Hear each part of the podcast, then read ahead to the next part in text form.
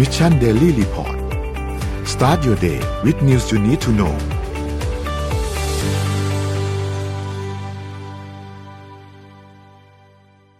สวัสดีครับยินดีต้อนรับเข้าสู่ Mission Daily Report ประจำวันที่ 30 มีนาคม 2565 นะครับ วันนี้คุณอยู่พวกเรา 3 คนตอน 7 โมงถึง 8 โมงเช้า สวัสดีพี่ปิ๊ก สวัสดีพี่เอ็มครับ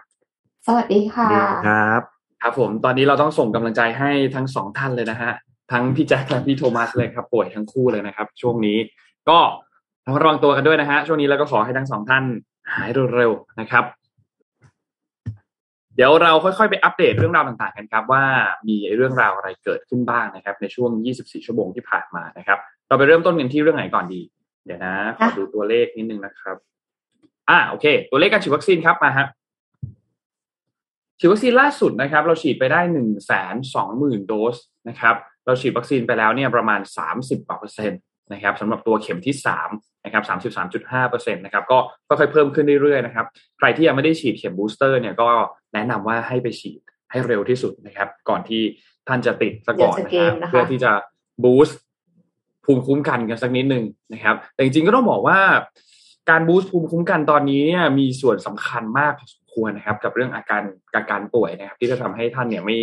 ไม่มีอาการหนักมากนะครับ คนใกล้ตัวผมเนี่ยหลายคนแม้ว่าจะฉีดเข็มที่สี่ไปแล้วเรียบร้อยก็ก็ยังติดได้นะครับก็แต่ว่าอาการก็จะไม่ได้หนักมากนะครับเพราะฉะนั้นก็ไปฉีดเข็ม booster กันนะครับ ถัดมาครับสถานการณ์ผู้ป่วยครับ ตอนนี้รักษาอยู่ทั้งหมดรวมๆเนี่ยคือประมาณ 2 4 5 0 0 0นะครับผู้ติดเชื้อรายใหม่อยู่ที่ 21,000 แล้วก็รักษาหายอยู่ที่ 27,000นะครับตัวเลขผู้เสียชีวิตอยู่ที่ 78 คนนะครับ ก็ถือว่ายังอยู่ใกล้เคียงเดิมครับก่อนหน้านี้เราอยู่ประมาณ 80 ต้นๆนะครับ แล้วก็ติดเชื้อจากการตรวจ ATK เนี่ยอยู่ที่ประมาณ 13,000 คนนะครับเท่ากับว่าเรามีผู้ติดเชื้อประมาณ 30,000 กลางๆนะครับเมื่อวานนี้นะฮะใส่เครื่องช่วยหายใจ 691 อาการหนัก 1,748 นะครับ ไปดูถัดมาครับ ตัวเลขเศรษฐกิจครับเซตบ้านเรานะครับอยู่ที่ 1,689.74 นะครับ บวกขึ้นมา 0.32%นะครับและหุ้นต่างประเทศครับดาวโจนส์ครับบวกขึ้นมา 0.73%นะครับ NASDAQ ครับบวกขึ้นมา 1.28%นะครับ NYSE บวก 0.86%เช่นเดียวกันกับฟุตซี่นะครับและห่างเสียงบวก 1.12%ครับราคาน้ำมันดิบครับ หลังจากที่สถานการณ์ดูเหมือนจะคลี่คลายมากขึ้นจากการเจรจาเมื่อวานนี้นะครับ ซึ่งจริงๆเราเห็นจากสัญญาณของราคาน้ำมันดิบตั้งแต่เมื่อวานนี้แล้วนะครับ ว่าราคามันก็เริ่ม drop ลงมานะครับ WTI ล่าสุดก็ drop ลงมาอีกประมาณ3%นะครับอยู่ที่ 102.77 นะครับ Brent crude oil อยู่ที่ 109.18 ติดลบมา 2.93%นะครับ ซึ่งหลังจากนี้ก็คาดว่าเราน่าจะได้เห็นในเรื่องของตัวเลขน้ำมันที่หวังว่าจะราคาต่ำกว่า 100 ดอลลาร์ต่อบาร์เรลนะครับ ก็ดีขึ้นเรื่อยๆนะครับสถานการณ์ ทองคำก็ปรับตัวลดลงเล็กน้อยครับ ติดลบมา 0.48%อยู่ที่ 1,913.53 นะครับ และคริปโตเคอเรนซีครับบิตคอยอยู่ที่ประมาณ47,000อยู่ที่ใกล้เคียงเดิมนะครับ Ethereum อยู่ที่3,300ถึง3,400นสี่นะครับ Binance อยู่ที่434นะครับ Terra หรือว่า Luna เนี่ยขึ้นเยอะนะครับ ขึ้นมาประมาณ11%เอ็ดเปอร์เซ็นเลยอยู่ที่105.79นะครับ Solana อยู่ที่111.35และ Bitkub Coin อยู่ที่8.64นะครับนี่คืออัปเดตตัวเลขทั้งหมดครับ ค่ะอตอนนี้ทุกคนก็คือสถานการณ์โควิด -19 เนี่ยมันก็ยังไม่ค่อยดีใช่ไหมคะ แล้วก็ยั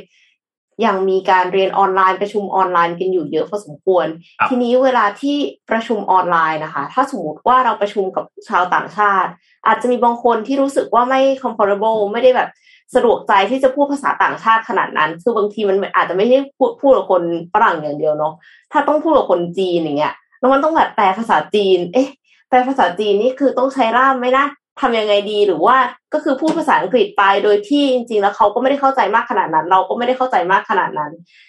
ทีเนี้ยค่ะ NVIDIA ก็เลยออก AI ออกมาตัวหนึ่งค่ะ เป็นพัฒนาฟีเจอร์ใหม่อยู่บน NVIDIA Maxine ค่ะ มันเป็นการแปลภาษาในแบบ real time เพื่อที่จะใช้กับวิดีโอคอลค่ะ เรายังสามารถที่จะปรับการแสดงผลวิดีโอคอลให้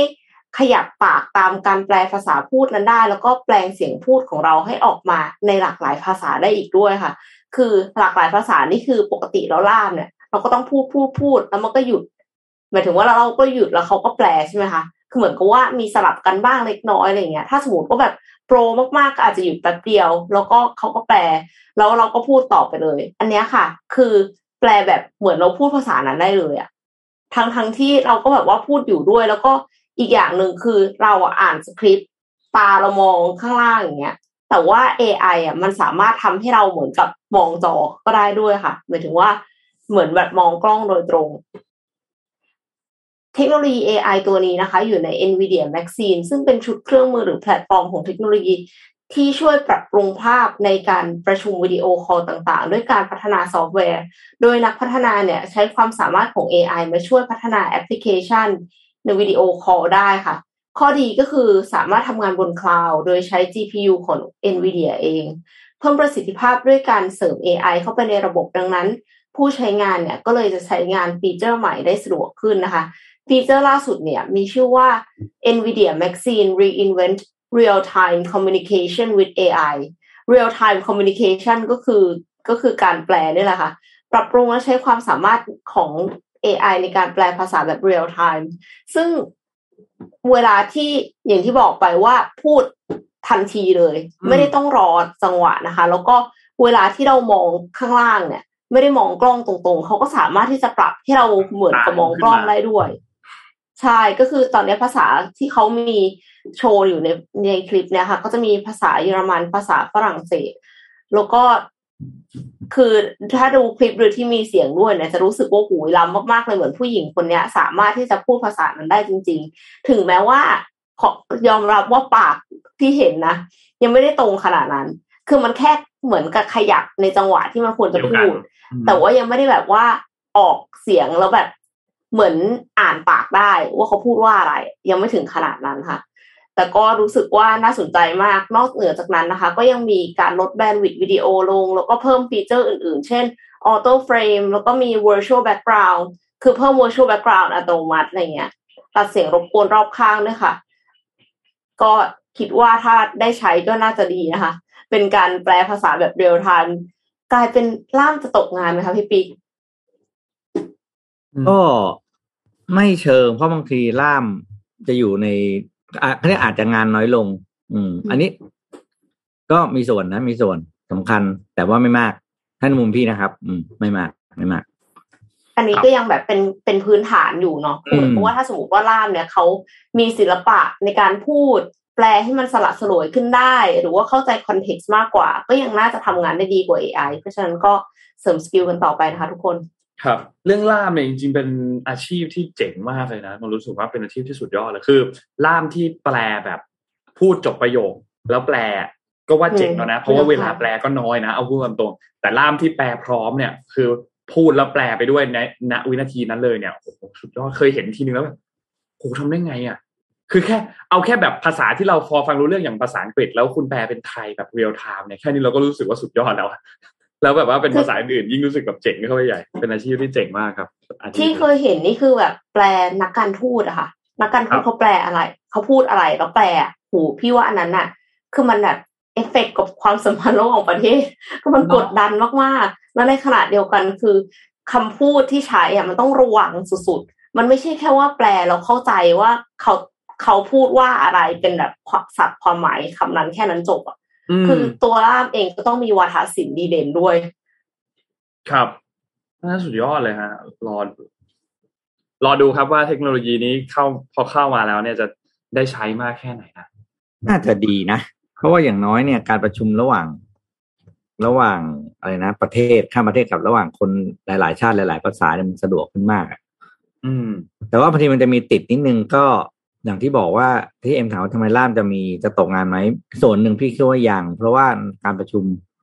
เยอะมากที่มันเป็นการประชุมที่มีภาษาเฉพาะซึ่งเราเราเองคือทุกคนก็ยังไม่รู้เนาะว่าเจ้าระบบของ NVIDIA ตัวนี้มันมันตามมาถึงภาษาเฉพาะได้มากแค่ไหน ครับแต่การประชุมทางการแพทย์เนี่ย อันเนี้ยโอ้โห อันเนี้ยน่าจะยาก เพราะว่าสับแสงเขาก็เป็นคำเฉพาะด้านทั้งนั้นอย่างเงี้ยเนาะแต่ก็ อย่างน้อยประชุมทั่วไประหว่างธุรกิจทั่วไปพี่เชื่อว่าสบายมากแน่นอน ครับ เดี๋ยวพาไปดูเรื่องต่อที่รัสเซียนิดหนึ่งนะครับก็ดีเลยครับช่วยอัปเดตต่อด้วยครับ รายชื่อบริษัทที่พาเหรดกันเรียกไงนะ boycott แล้วก็หยุดให้บริการนะครับ ล่าสุดเนี่ย Johnson & Johnson เนี่ยก็ออกมาประกาศระงับการจำหน่ายสินค้าอุปโภคบริโภคในรัสเซียนะครับ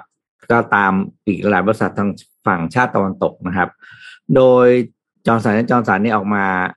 บอกแล้วว่าจะหยุดให้บริการหยุดหยุดการทำธุรกิจชั่วคราวนะครับ ในรัสเซียในส่วนของสินค้าอุปโภคบริโภค แต่ยังคงเขาเรียกว่าดำเนินการต่อในส่วนของธุรกิจยา แล้วก็อุปกรณ์ทางการแพทย์นะครับ แต่ก็ยังมีวงเล็บแตกนิดนึงคือ จะหยุดพัฒนา เรื่องของ clinical drugs trial ก็คือการทดลองยาทุกประเภทที่ปัจจุบันนี้มีโปรเจกต์และทดลองกับคนในรัสเซียอยู่เนี่ยโปรเจกต์เหล่านี้หยุดหมดนะครับ เพราะนั้นแปลว่าต่อไปแซมเปิลจากการทดลองยาต่างๆ ทดลองยาตัวใหม่ ๆ เนี่ย จะไม่มีประชากรรัสเซียเข้ามารวมอยู่ในฐานตรงนั้นด้วยนะครับนี่ถามว่า Impact เกิดธุรกิจของ J&J มากแค่ไหนก็ระดับหนึ่งนะ เพราะว่าปัจจุบันนี้เนี่ย J&J มียอดขายทั่วโลกนะครับหนึ่งเปอร์เซ็นมาจากรัสเซีย คือคุณหยุดไปเลย บอกว่าแม่ อันเนี้ยยังไม่มีกำหนดว่าจะกลับมาขายเท่าไหร่เพราะฉะนั้นเนี่ยแน่นอนปีนี้คือยอดขายหายไปแล้วหนึ่งเปอร์เซ็นต์นะครับ แล้วก็สิ่งที่น่าสนใจกว่านี้ก็คือว่ายังไม่มีกำหนดด้วย ก็คือจนกว่าจะหยุดเรื่องของสงครามยูเครนรัสเซียได้ถึงจะกลับมา operate อีกครั้งหนึ่ง ไม่ใช่แค่เจนเจนะครับ ตอนนี้เดี๋ยวพี่มีรายชื่อบริษัทที่ตอนนี้คือหยุดให้บริการนะครับ ก็มี AbbVie นะครับ AbbVie เนี่ยเป็นบริษัทอ่า บริษัทโบท็อกซ์ครับบริษัทแบบประเภทฉีดโบท็อกซ์และกำความงามทั้งหลายเนี่ยก็หยุดให้บริการก็มี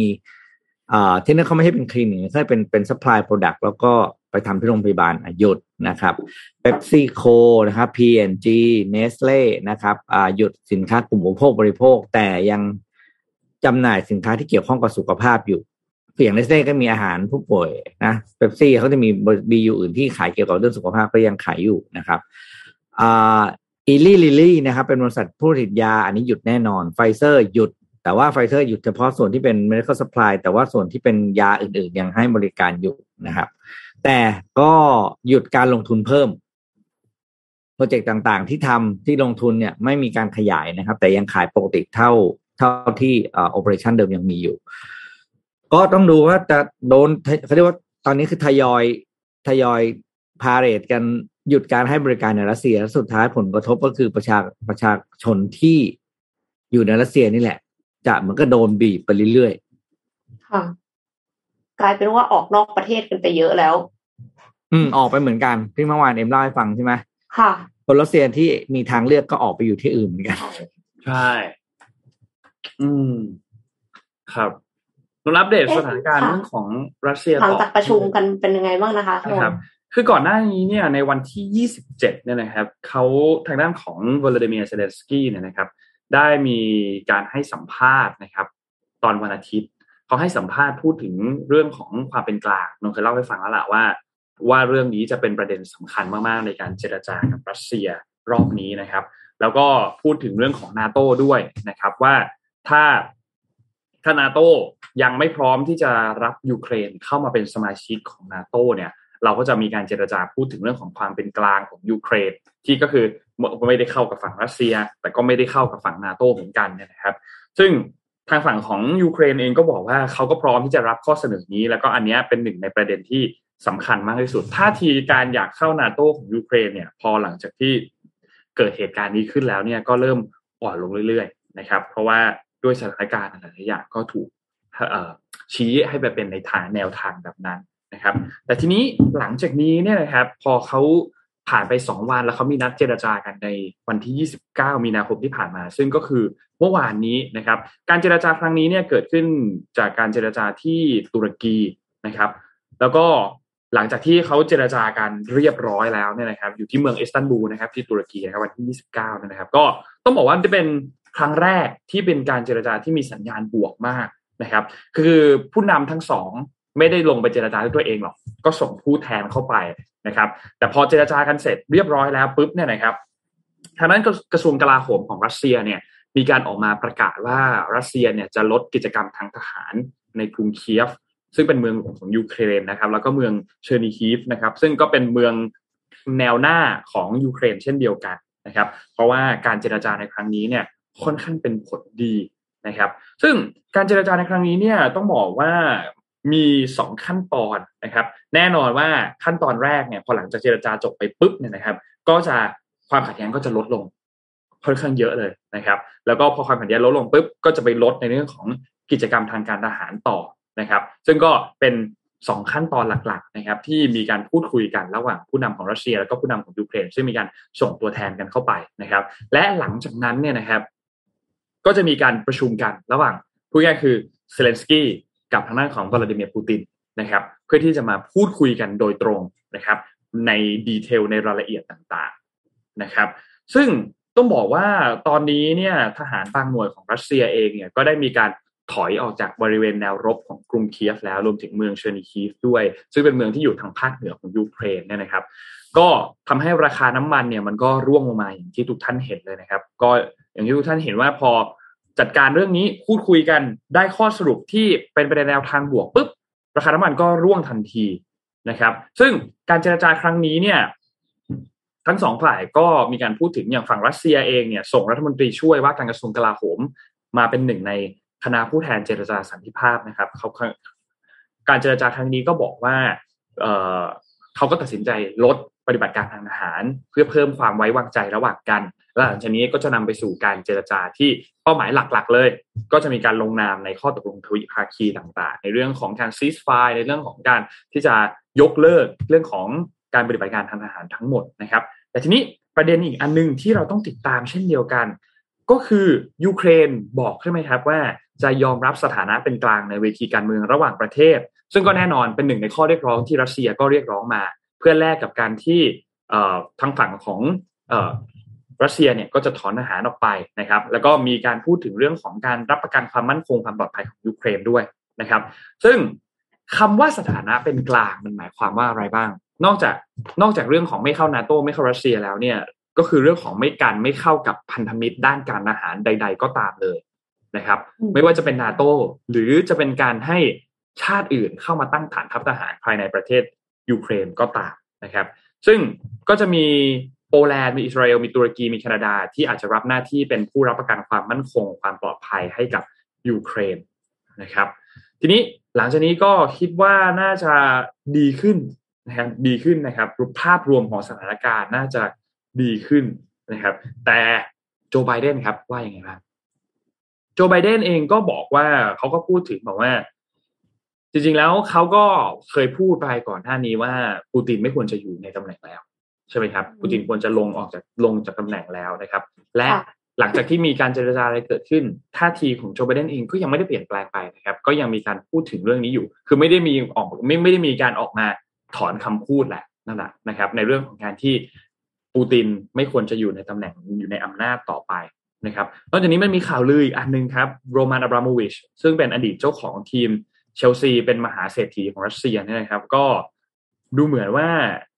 จะถูกวางยาพิษด้วย เพราะเขาไปร่วมเจรจาที่กรุงเคียฟเมื่อช่วงต้นเดือนที่ผ่านมา ต้นเดือนมีนาคมที่ผ่านมาจะมีการออกปฏิเสธใช่ไหมคะ ทางการรัสเซียเหมือนจะ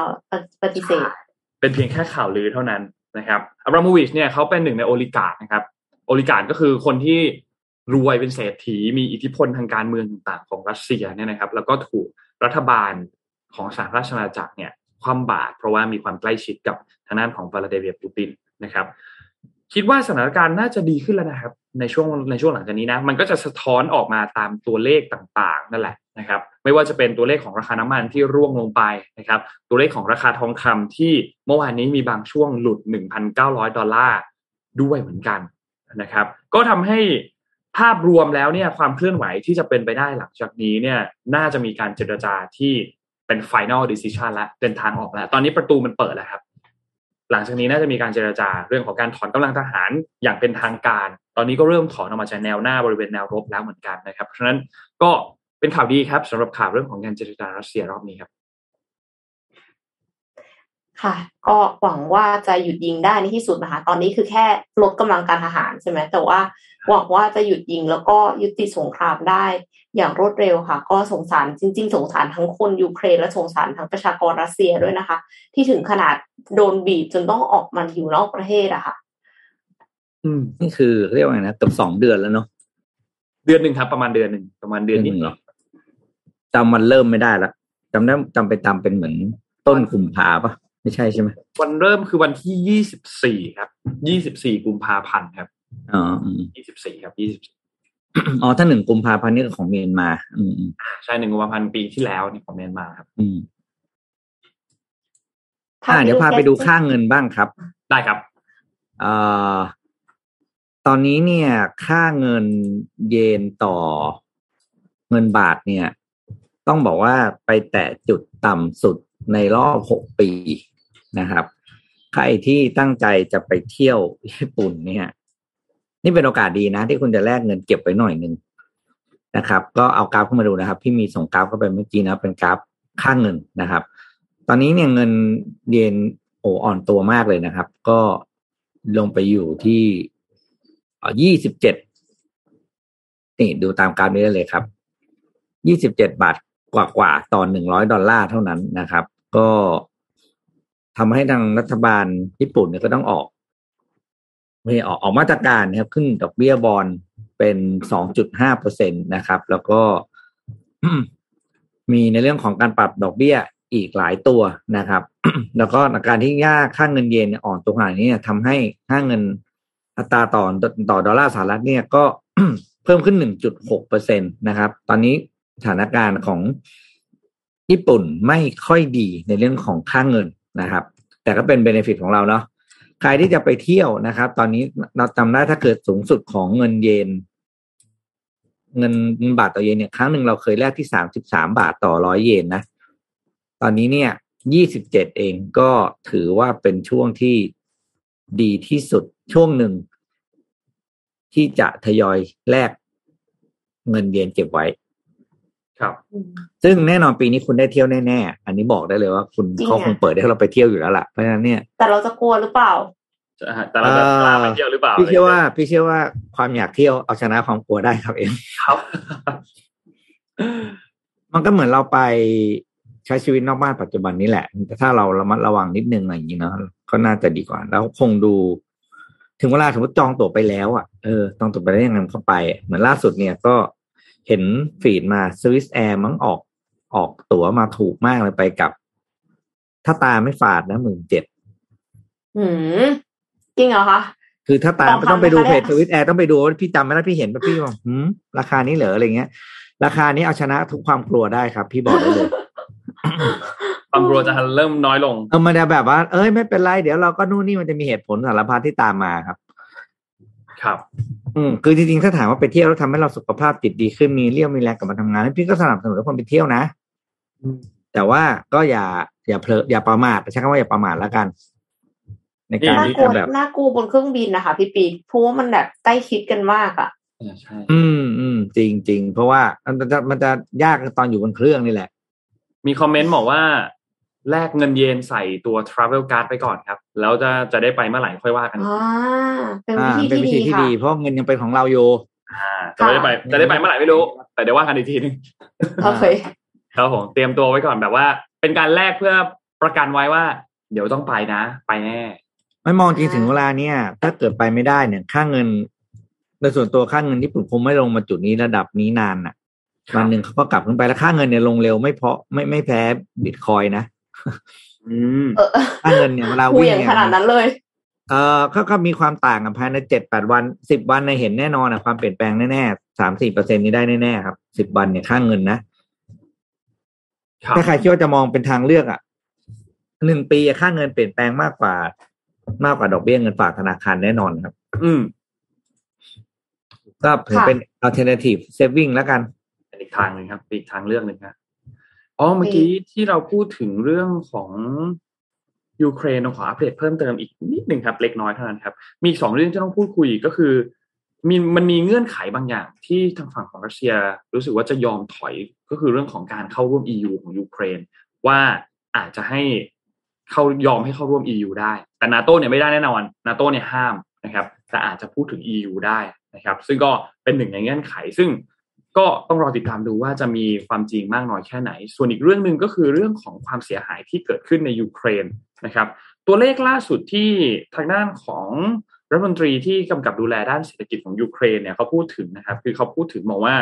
ความเสียหายที่เกิดขึ้นตอนนี้เนี่ย มันมีความเสียหายหลายอย่างมาก ไม่ว่าจะเป็นเรื่องของถนนหนทางต่างๆ อาคารบ้านเรือนต่างๆ กินพื้นที่ 10 ล้านตารางเมตรเนี่ยนะครับ จากการปฏิบัติการทางทหารเนี่ย ซึ่งถ้าหากว่าพอคิดออกมาเป็นตัวเลขแล้วเนี่ย มันจะพบว่า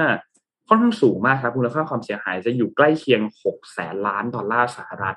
คิดเป็นเงินไทยก็เกือบเกือบยี่สิบล้านล้านบาทนะครับสำหรับตัวเลขความเสียหายที่เกิดขึ้นในครั้งนี้ เพราะฉะนั้นหลังจากนี้เนี่ยการเรียกค่าเสียหายที่เกิดขึ้น หลังจากที่สงครามเรียบร้อยแล้วเนี่ย ใครจะเป็นคนจ่าย เพราะว่ายูเครนเนี่ยคงต้องมีการเรียกร้องค่าเสียหายจากทางฝั่งรัสเซียแน่นะครับ แต่ว่าสุดท้ายแล้วจะออกมาในรูปแบบไหน เรื่องนี้จะถูกยกเข้าไปในประเด็นของการเจรจาสันติภาพหรือเปล่า อันนี้ก็เป็นไปได้เหมือนกันนะครับ ก็ต้องรอติดตามกันดูนะครับ ว่ามันจะเกิดอะไรขึ้น เพราะว่ามีความเสียหายในประเทศเกิดขึ้นมากมายแน่นอนครับสำหรับทางฝั่งของยูเครนแล้วก็รวมถึงฝั่งของรัสเซียเองด้วยนะครับ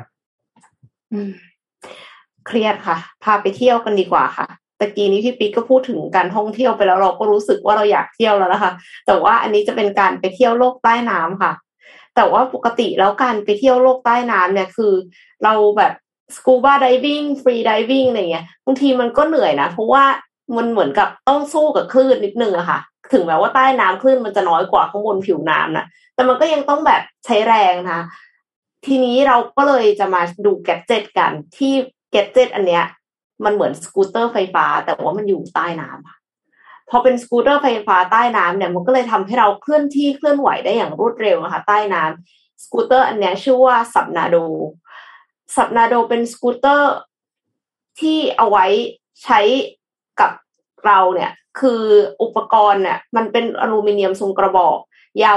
380มิลิเมตรนะคะ แล้วก็กว้าง 60มิลิเมตร ตรงส่วนท้ายของตัวเครื่องเนี่ยเป็นที่ติดตั้งใบพัดมีขนาดกว้าง 70มิลิเมตรและตัว Subnado ทั้งอัน มีน้ำหนักเพียงแค่ 1.4 กิโลกรัมเท่านั้นเองค่ะ มันเป็นผลิตภัณฑ์ที่ถูกพัฒนาขึ้นโดยบริษัท Waydoo เป็นบริษัทจีนที่ทำธุรกิจด้านเรือนะคะ อันเนี้ยคือเห็นไหมคะ เราถือสิ่งนี้แล้วมันก็พาเราไปข้างหน้าได้เลยค่ะ ตัวเครื่องของ Subnado เนี่ย มันเป็นมอเตอร์ไฟฟ้า 100 วัตต์ ให้แรงขับเคลื่อนสูงสุด 6.5 กิโลกรัม รองรับผู้ใช้งานน้ำหนักไม่เกิน 65 กิโลกรัม ใช้งานได้ใต้น้ำได้ลึก 60 เมตรนะคะ เคลื่อนที่ได้เร็วสูงสุด 1.4 เมตรต่อวินาที ชาร์จไฟผ่าน USB ใช้แบตเตอรี่ลิเธียมไอออนขนาด 98 watt hour ชาร์จเต็มหนึ่งครั้งเนี่ยใช้งานสูงสุดได้ที่ 56 นาที คือเอาเป็นว่าก็มันพอสมควรเลยอะ56 นาทีนะคะ เกือบเกือบชั่วโมงหนึ่งนะ ตัวแบตเตอรี่เนี่ยสามารถที่จะใช้เป็นแบตสำรองชาร์จไฟให้กับอุปกรณ์อื่นๆ อย่างสมาร์ทโฟนหรือว่ากล้องดิจิตอลได้ด้วยนะคะ วิธีการใช้งานทั่วไปเนี่ยเราสามารถติดตั้ง Subnado ไว้ที่ปลายแขนด้วยสายรัด แล้วก็ควบคุมการทำงานผ่านรีโมทที่สวมไว้บนมือค่ะ เพราะฉะนั้นก็คือสามารถที่จะควบคุมทุกอย่างได้ผ่านนิ้วโป้งเลยนะคะ ด้านหน้าของสับนาโดเนี่ยก็ยังสามารถติดตั้งอุปกรณ์อื่น ๆ ได้ด้วย เช่น กล้องหรือว่าไฟ การใช้งานแบบพิเศษก็คือการติดตั้งสับนาโดที่แขนสองข้างเลยค่ะ ข้างเดียวเนี่ยหนึ่งจุดสี่เมตรต่อวินาที แต่ถ้าสองข้างเลยจะเป็นสองเมตรต่อวินาทีค่ะเร็วขึ้นกว่าเดิมอีก แล้วก็สิ่งที่ชอบมากๆเลยคือติดตั้งไว้บนอุปกรณ์หรือเครื่องเล่นอื่น ๆ ได้อีกด้วย หมายความว่าถ้าเราไม่ได้ลงไปอยู่ในน้ำเลย ไม่ได้แบบสกูบ้าไดวิ่งอะค่ะ แต่ว่าเราเล่นเซิร์ฟบอร์ด หรือว่าเรือเรือพายเนี่ย เราสามารถที่จะติดตั้ง Subnado ไว้ข้างใต้ มันก็จะเป็นมอเตอร์ไฟฟ้าที่จะช่วยขับเคลื่อนไปข้างหน้าค่ะ สบายขึ้นกว่าเดิมเยอะเลยนะคะ Subnado เนี่ยมีราคาอยู่ที่ 589 ยูโร หรือประมาณ 22,000 บาทค่ะ เข้าไปดูในเว็บไซต์เข้ามา น่าสนใจไหมคะพี่ปิ๊กนน อืม น่าสนใจครับ เจ๋งๆเจ๋งเราก็ต้องฝึกอารมณ์แบบไม่ต้องฝึกหายใจอยู่ดีนะ คือมีไอ้นี่ก็มันก็ช่วยให้เราไม่ถ้าต้ลองงไปว่ายเองใต้น้ำใช่ใช่เพียงแค่ว่ามันสบายขึ้น แต่ว่าบางคนอาจจะรู้สึกว่า เฮ้ย เราออกลงไปออกกำลังกาย ก็อาจจะไม่ได้ใช้นะคะถ้ากรณีนะอันนี้เอาไว้จับ อันนี้เหมาะสำหรับใครไหมพวกไล่ไล่ไล่ถ่ายรูปปลาใต้น้ำอะว่ายไม่ทันไงอ๋ออ่า ไล่เวลชาร์กอืมบอกว่าเอามันไปแล้วทำไงดี เอาเทอร์โบเลยติด สองข้างคือถ้าเป็นไม่นนท์อย่างนี้ ถ้าอยู่บนบกเนี่ย เราเห็นเราเห็นเซเลบเขาขับรถไปเราจ้างพี่วินมอไซค์ตามทันใช่ไหมเวลาตามไปอ๋อแคนอันนี้ดิเป็นพี่วินเลย เอออันเนี้ยอันนี้แบบเฮ้ยฉลามวานไปแล้วอะไรเงี้ยก็คว้านี่มาแล้วก็ไล่ตามเท่เลยนะพี่อย่างเท่ อืม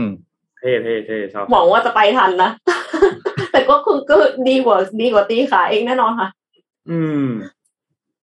มีโหมดครูซด้วย อ่าอ่าสนใจครับเท่เท่เท่ครับเท่เท่ต้องพามาดูต่อครับ เรื่องนี้นิดนึงฮะเอ่อการล็อกดาวน์ของที่จีนครับ ที่จีนตอนนี้ที่เซี่ยงไฮ้เนี่ยอย่างที่พี่โทมัสเคยเอามาเล่าให้ฟังเมื่อสัปดาห์ที่แล้วก็คือเขาล็อกดาวน์แบบครึ่งเมืองนะครับ ซึ่งซึ่งก็แปลกนะแปลกนะการล็อกดาวน์ครึ่งเมืองเนี่ย แต่ทีนี้ด้วยความที่จีนเนี่ยเขามีนโยบายในเรื่องหนึ่งก็คือเรื่องของ Zero COVID นะครับ คือไม่มีผู้ติดเชื้อเลยเนี่ยนะครับ แล้วก็เป็นการล็อกดาวน์แบบเข้มงวดก็คือแบบเดียวกันกับช่วงที่มีการระบาดแรกๆในจีนตอนนู้นเลยนะครับ เพราะฉะนั้นพอนโยบายมันแน่นแบบนี้เนี่ยมันก็ทำให้เรื่องของนักลงทุนต่างๆ ที่อยู่ในประเทศตอนนั้นก็เจอความวุ่นวาย แล้วยังมีสงครามยูเครน สงครามรัสเซียที่ก็ทำให้เรื่องของอัตราเงินเฟ้อเองมันก็พุ่งสูงขึ้นเช่นเดียวกันนะครับ นั่นเป็นเหตุผลว่าทำไมตอนนี้มันก็หนักหน่วงอยู่แล้วใช่ไหมครับ ซึ่ง ที่เซี่ยงไฮ้ตอนนี้เนี่ยนะครับ ฝั่งตะวันออกก่อนครับฝั่งตะวันออกของเซี่ยงไฮ้เนี่ยจะถูกห้ามไม่ให้ออกจากบ้าน คือล็อกดาวน์อยู่ในบ้านสี่วันนะครับ แล้วก็มีการปูปูพรมตรวจเชื้อทั้งหมดนะครับ แล้วพอฝั่งตะวันออกเสร็จเรียบร้อยปุ๊บตรวจเชื้อเรียบร้อยแล้วเนี่ยเขาก็จะย้ายไปอีกฝั่งหนึ่งครับ ไปที่ฝั่งตะวันตก ล็อกดาวน์เมืองนั้น ครึ่งเมืองห้ามออกจากบ้านสี่น่าจะช่วงเวลาเดียวกันก็คือสี่วัน เริ่มต้นตั้งแต่วันศุกร์นี้ก็คือวันที่หนึ่งเมษายนนี้ แล้วก็กวาดเขาเรียกว่าปูพรมตรวจหาเชื้ออีกรอบหนึ่งนะครับ ซึ่งพอประกาศอย่างนี้มาเกิดอะไรขึ้นครับ น้ำมันดิบก็ร่วงสิฮะก่อนหน้านี้เนี่ยเราเรามันร่วงเพราะว่าเรื่องของอันนี้ด้วยนะ เรื่องของสถานการณ์ยูเครนรัสเซียที่คลี่คลายมากขึ้น แต่ว่าเรื่องนี้ก็เป็นปัจจัยทำให้ราคาน้ำมันดิบก็ร่วงลงเช่นเดียวกันนะครับ เพราะว่าการ ที่ล็อกดาวน์แบบนี้เนี่ยมันก็ส่งผลกระทบต่อความต้องการน้ำมันจีน ซึ่งจีนเนี่ยเป็นผู้บริโภคหรือเป็นผู้นำเข้าพลังงานรายใหญ่ของโลกนะครับนำเข้าเนี่ยน้ำมันเนี่ย 11 ล้านบาร์เรลต่อวันครับ 11 ล้านบาร์เรลเยอะขนาดไหน โลกเราผลิตน้ำมันได้ประมาณวันละ 100 ล้าน จีนนำเข้าไปแล้ววันละ 11 ล้าน ก็คือ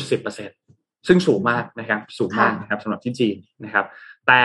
อย่างไรก็ตามตลาดหุ้นต่างๆ ก็ยังค่อนข้างโอเคอยู่ นะครับของฝั่งของที่จีนะครับยังซื้อขายได้ปกติในช่วงของการล็อกดาวน์นะครับ แต่เพราะเพราะว่าการล็อกดาวน์อันนี้เนี่ยมันดูเป็นเรื่องใหญ่นะครับเพราะเซี่ยงไฮ้เนี่ยเป็นศูนย์กลางทางการเงิน แล้วก็เป็นศูนย์กลางไม่ใช่แค่ของจีนนะมันเป็นศูนย์กลางระดับระดับโลกด้วยนะครับ แล้วก็ออฟฟิศก็อยู่ค่อนข้างเยอะในเซี่ยงไฮ้มีโรงงานอยู่บ้างนะครับ อย่างโรงงานของอีลอนมัสก็อยู่ในนั้นเช่นเดียวกันนะครับ แต่พวกท่าเรือต่างๆ ของเซี่ยงไฮ้เนี่ยก็ยังคงเปิดตามปกตินะครับ อันนี้จากที่สื่อของฝั่งรัฐบาลเนี่ย มีการรายงานออกมานะครับว่าโอเคอย่างน้อย เรื่องของผู้ผลิตต่างๆ การที่จะส่งของส่งอะไรไปเนี่ย มันก็ยังสามารถที่จะพอทำได้ แม้ว่าจะมีเรื่องของมาตรการที่มันอาจจะยุ่งยากมากขึ้น แต่อย่างน้อยก็ไม่ได้ปิดตายไปเลยที่ไม่สามารถที่จะทำอะไรได้เลยนะครับ ก็ต้องรอดูครับว่าตลาดการเงินต่างๆ พอจีนล็อกดาวน์หนักขึ้นหนักขึ้นเนี่ย คือถ้าช่วงสามสี่วันนี้จนถึงวันศุกร์ตะวันออกตรวจ แล้วสามารถที่จะกักเชื้อไว้ได้ แล้วตะวันตกตรวจกักเชื้อไว้ได้ ในสัปดาห์ถัดมาสถานการณ์ที่จีนเริ่มคลี่คลายลงเนี่ย มันก็ทำให้ตัวเลขหลายๆอย่างน่าจะดีขึ้น แต่ถ้าภาพกลับการซีนารีโอเป็นอีกแบบหนึง่งตัวเลขผู้ติดเชื้อของจีนพุ่งสูงขึ้น กระจายไปตามเมืองต่างๆ เมืองอื่น ๆ มากขึ้นไปอีก มันก็จะมีภาพอีกภาพหนึ่งที่เราคงไม่อยากให้เกิดเท่าไหร่เพราะจีนก็คงจะต้องล็อกดาวน์อย่างหนักนะครับ แล้วพอล็อกดาวน์หนักปุ๊บก็ส่งผลกระทบต่อเศรษฐกิจทั้งโลกเช่นเดียวกันเพราะจีนเองก็เป็น มหาอำนาจทางด้านเศรษฐกิจ ไม่แพ้สหรัฐเลยนะครับอืมเป็นเป็นอีกทางเลือกหนึ่งเนาะที่ต้องบอกว่าหลาย ๆ ประเทศเนี่ย ไม่ได้เลือกทางนี้ แต่ประเทศเลือกที่จะโอเค อยู่กับใช้ชีวิตร่วมกับโควิดนั่นแหละพูดง่ายๆแต่ว่าจีนไม่ไม่ได้ทำแบบนั้นนะครับอืม Zero COVID นี่เป็นนโยบายที่ต้องบอกว่าตึงมากนะใช่ตึงตึงจริงครับพี่ ตึงแบบ อืประชาชนนี่คือกระดิกไม่ได้เลยอะ่ะ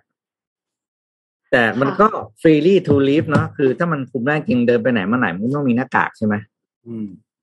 ก็คือสบายใจว่าอย่างนั้นเถอะใช่ไหมก็เป็นทางเลือกเป็นทางเลือกตามตามแล้วแต่นโยบายเราก็คงบอกไม่ได้นะอะไรดีเกี่ยวกัน ค่ะเออก่อนที่นนจะพาไปที่ Money Mission by SCB เดี๋ยวเอ็มขอแทรกอีกสักเรื่องหนึ่งนะคะ เป็นเรื่องของทารก แต่ว่าเป็นทารกคือตั้งแต่ยังไม่เกิดอะคะ่ะ ทารกตั้งแต่อยู่ในครรภ์เลยนะคะ เป็นการเลือกทารกที่สมบูรณ์แบบ ก่อนที่จะก่อนที่จะจริง ๆ คือก่อนที่จะฉีดเข้าไปในตัวเองอะเพราะว่าอันนี้คือเป็นเทคโนโลยี IVF อะค่ะ บริษัท m y o m จากแคลิฟอร์เนีย ได้พัฒนาเทคโนโลยีที่สามารถถอดรหัสพันธุกรรมของตัวอ่อนทารกได้ทั้งหมด หรือว่าโฮจีโนมนะคะ ซึ่งทำนายลักษณะเด่นรวมถึงความผิดปกติของทารกได้อย่างแม่นยำ คือปัจจุบันนี้มีเทคโนโลยีทางการแพทย์ที่ถอดรหัสพันธุกรรมเพื่อค้นหาโรค ที่สามารถถ่ายทอดทางพันธุกรรมในครอบครัวได้อย่างละเอียด เพราะว่าแน่นอนค่ะ ไม่มีใครอยากจะให้ลูกเกิดมาแล้วเป็นนู่นเป็นนี่เป็นนั่นที่แบบเป็นโรคโดยเฉพาะอย่างยิ่งโรคร้ายแรงนะคะ แต่ว่ามันก็ยังไม่ใช่ข้อมูลพันธุกรรมทั้งหมดของมนุษย์หรือว่าจีโนม แต่ว่าล่าสุดบริษัทไมโอมเนี่ยสามารถพัฒนาเทคโนโลยีที่ถอดรหัสพันธุกรรมของมนุษย์ได้แล้ว โดยใช้ เทคนิคด้านโมเลกุลและสถิติในการทำนายข้อมูลทางพันธุกรรมของตัวอ่อนทารก ที่เพิ่งผ่านการทำเด็กหลอดแก้ว หรือว่า in vitro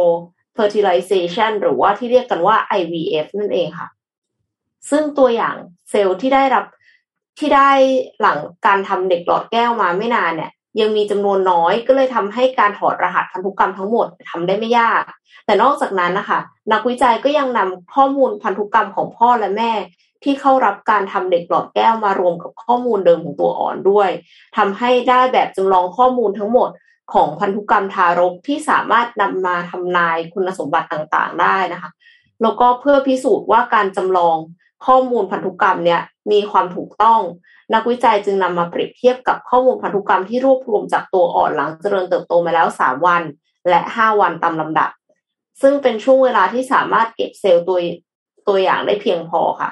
ผลปรากฏว่าแบบจำลองข้อมูลอันนี้มีความถูกต้อง 96%เมื่อเทียบกับตัวอ่อนอายุ 3 วัน แล้วก็ถูกต้อง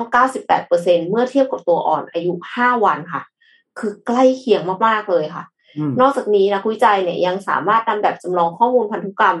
มาใช้ทำนายความเสี่ยงในการเกิดโรค ที่เชื่อว่าสามารถส่งผ่านทางพันธุกรรมจำนวน 12 โรคได้ อย่างเช่น มะเร็งเต้านม หลอดเลือดหัวใจ และก็โรคเบาหวานชนิดที่ 2 ค่ะ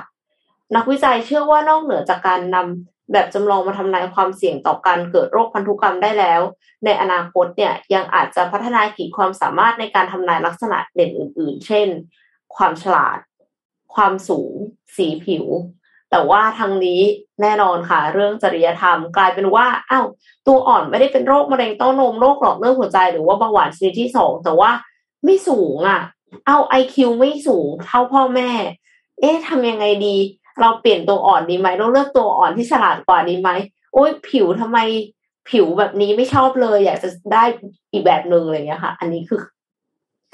จริยธรรมนี่คือโดนแน่นอน ก็ไม่แน่ใจเหมือนกันว่า ในอนาคตจะพัฒนาไปถึงจุดนั้นไหมหรือว่าจะพัฒนาไปถึงเพียงแค่ว่าก็ครอบคลุมโรคทางพันธุกรรม อืม ทั้งหมดเท่าที่จะครอบคลุมได้ แล้วก็ไม่ต้องพูดถึงว่าความสูงสีผิว อะไรค่ะ อันนี้มัน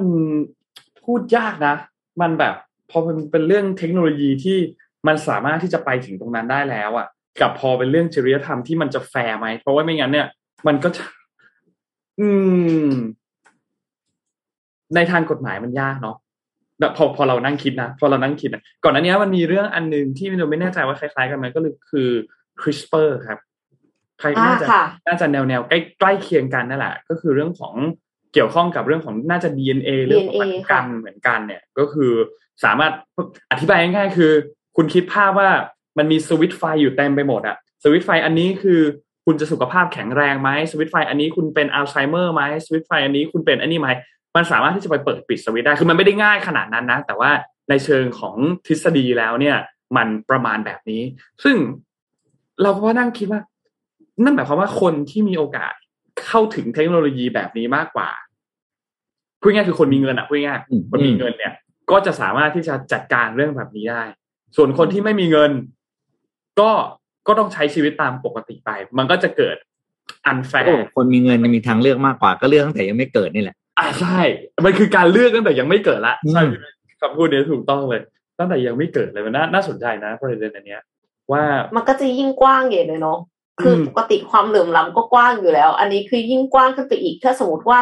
ฉลาดกว่าหน้าตาดีอะไรเงี้ยคุณครับเกิดมาเป็น superhuman เลยอะคราวเนี้ยเพราะเลือกได้หมดเลยไง ไม่ป่วยไม่อะไรทั้งสิ้นใช่ไหมอืม มันก็นะ เรื่องนี้มันก็น่าน่าน่าสนใจครับ ก็ต้องรอรอดูครับรอดูครับว่าพอเทคโนโลยีต่างๆ เหล่านี้เนี่ยมันเริ่มถูกนำมาใช้จริงแล้วเนี่ย กฎหมายจะตามทันมากแค่ไหนนะครับ แน่ต่อไปจะเห็น X-Men มาเดินจริง ๆ ก็ได้นะ มิวแทนทั้งหลายเนี่ย ครับ ควบคุมลำบากนะคะพี่ปิ๊กแค่นี้อืมตำรวจก็จับผู้ร้ายยากแล้วนะคะอืม นั่นเลยฮะอะเดี๋ยวมี Money Mission ครับพาไปดูครับ วันนี้ Money Mission by SCB ภารกิจรอบรู้เรื่องเงินทองครับ เจอกันทุกวันพุธตอนช่วงเจ็ดโมงครึ่งแต่วันนี้เจ็ดโมงสี่สิบสองแล้วก็ไม่เป็นไรฮะยังเจอกันได้อยู่นะครับ ในช่วงโควิดที่ผ่านมานนท์ชอบเปิดประโยคด้วยเรื่องนี้มากเลยเวลาพูดถึงเรื่องของ SCB นะฮะ เวลาเราไปซูเปอร์มาร์เก็ตเนี่ยเราต้องไปซูเปอร์มาร์เก็ตแล้วมันจะมีช่วงหนึ่งที่เวลาเราไปซูเปอร์มาร์เก็ตแล้วเราจะต้องรีบซื้อของมากเพราะเราไม่อยากอยู่ตรงนั้นนานนะก็จำนะทุกคนน่าจะจำกันได้ แล้วช่วงแรกๆที่โควิดระบาดใหม่ๆโอ้โห แต่งตัวกันแบบใหญ่โตเลยบางคนใส่ PPE เข้าไปซูเปอร์มาร์เก็ตด้วยซ้ำนะตอนแรกอืมแรกสมัยแรกๆเลยนะครับ แล้วก็เจอปัญหาอันหนึ่งก็คือมันของมันเยอะมาก แล้วบางทีเราไม่ได้ทำ list ไปทั้งหมด หรือบางทีไปเจอของอันนู้นอันนี้ที่อยากจะซื้อเนี่ย แล้วสุดท้ายก็ซื้ออันนู้นมา ที่ไม่จำเป็นนะ แต่ของจำเป็นไม่ได้ซื้อมา ซึ่งมันก็ทำให้ค่าใช้จ่ายเรามันก็สูงมากยิ่งขึ้น วันนี้ครับ Money Mission ครับ เราจะพาทุกคนไปรู้จักกับวิธีการช้อปปิ้งของเข้าบ้านที่จะทำให้คุณเนี่ย ไม่เสียเงินเยอะจนเกินไปนะครับโอ้ยเรื่องนี้สำคัญนะ ในยุคที่เราเอาเงินส่วนมากไปหมดกับค่าน้ำมันแล้วอะ จริงครับ อันเนี้ยเรื่องนี้ต้องตั้งใจฟังเลยอะมาเลยครับ อะในเดือนกุมภาพันธ์ที่ผ่านมาเขามีสถิติที่ไปเก็บมาเขาพบว่า ราคาอาหารเนี่ยมันเพิ่มสูงขึ้นหนึ่งเปอร์เซ็นท่านนับตั้งแต่ช่วงเมษายนในปี 2020 นะครับ ราคาอาหารทั้งหมดเนี่ยมีบางอันสูงขึ้นมากถึง 7.9เปอร์เซ็นตนะครับ ซึ่งถ้าไม่เว้นแม้แต่พวกอาหารที่รัฐบาลควบคุม เช่นไข่ไก่เนื้อสัตว์ต่างๆ ซึ่งก็ดูแล้วแนวโน้มดูน่าจะสูงขึ้นเรื่อยๆนะครับพอราคาสองราคาของมันสูงขึ้นเรื่อยๆเนี่ยมันก็ทำให้เราก็ต้องมีความรอบคอบ ในการที่จะใช้จ่ายในการจับจ่ายใช้สอยมากขึ้น วันนี้เลยเอามาห้าข้อครับ ที่จะทำให้ทุกคนเนี่ยประหยัดค่าใช้จ่ายเวลาที่คุณไปช้อปปิ้งซื้อของเข้าบ้านแล้วมันทำได้จริงนะครับ เรื่องแรก basic มาก shopping list ครับ เวลาคุณไปซูเปอร์มาร์เก็ตเนี่ย คุณจะถูกดึงดูดด้วยอะไรหลายๆอย่างกลยุทธ์ทางการตลาดโปรโมชั่น การจัดวางสินค้าเส้นทางที่เขาจัดมาให้คุณเดิน เพื่อให้คุณเดินผ่านทุกอณูของซูเปอร์มาร์เก็ตเนี่ยนะครับ มันจะทำให้คุณเสียเงินมากโดยที่คุณไม่รู้ตัวนะครับ เพราะฉะนั้นก่อนที่จะคุณจะไปซูเปอร์มาร์เก็ตทำ checklist ของที่จะต้องซื้อไว้ล่วงหน้าก่อน ก็จะทำให้มันดียิ่งขึ้น และที่สำคัญครับ พอพอเตรียมแล้ว ตอนปฏิบัติจริงก็ท่องไว้ด้วยครับ อย่าวอกแวกครับ อย่าวอกแวก เน้นไปที่ list ที่เราจดมา อย่าไปเน้นอย่างอื่นที่เราไม่ได้จดมานะครับ ซึ่งพอเราทำแบบนี้เนี่ยก็จะช่วยเรื่องของการลดค่าใช้จ่ายที่ มันไม่จำเป็น แล้วก็ช่วยให้พ่อบ้านแม่บ้านเนี่ยประหยัดเวลาด้วยเวลาไปช้อปปิ้งเพราะว่าคุณรู้อยู่แล้วว่าคุณจะต้องหยิบอะไรบ้างคุณเดินหยิบหยิบหยิบหยิบหยิบไม่ต้องผ่านทุกช่องนะครับสองครับคือเรื่องของโปรโมชั่นที่พี่เอ็มพูดถึงเมื่อกี้ครับโปรโมชั่นเนี่ยดีลสุดพิเศษอะไรต่างๆเนี่ยดีมากครับเพราะว่าห้างสรรพสินค้าซูเปอร์มาร์เก็ตมักจะมีสร้างมีการสร้างโปรโมชั่น มีการโปรโมทการขายต่างๆ ซึ่งก็เป็นหน้าที่ของเราครับที่ต้องมานั่งหาดูว่าโปรโมชั่นอันไหนที่เราจะต้องซื้อบ้างยกตัวอย่าง สินค้าบางอย่างที่เราจะต้องซื้ออยู่แล้ว แล้วมันมีการจัดโปรโมชั่นอยู่ในช่วงเวลาตอนนั้นเนี่ยก็ควรจะซื้อให้เยอะขึ้น ของใช้จำเป็นที่ใช้อยู่ในบ้าน เช่น กระดาษทิชชู่ หรือว่าเอ่อพวกแบบของจำเป็นต่างๆ ที่ใช้ในห้องน้ำอะไรต่างๆ เนี่ย คุณก็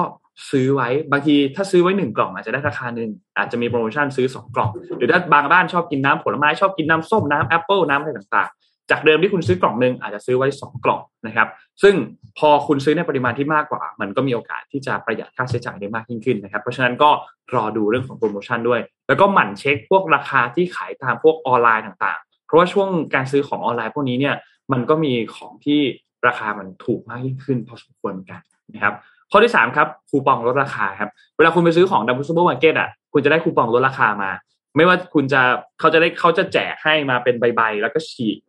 ฉีกให้เป็นคูปองฉีกให้เป็นคูปอง หรือพวกคูปองที่มันอยู่ในแอปพลิเคชัน ซึ่งเดี๋ยวนี้มันมีแอปพลิเคชันเยอะนะก็พวกนี้เนี่ยเอาไปใช้ได้เหมือนกันนะครับ แล้วพอคุณใช้คูปองไปเรื่อยๆเนี่ยมันก็จะประหยัดได้เยอะเหมือนกันนะครับคูปองลดราคานะครับ ข้อที่สี่ครับเรื่องของ shrinkflation ครับมันคืออะไร shrinkflation เนี่ยมันคือการที่บริษัทมีการปรับมีการลดปริมาณสินค้าให้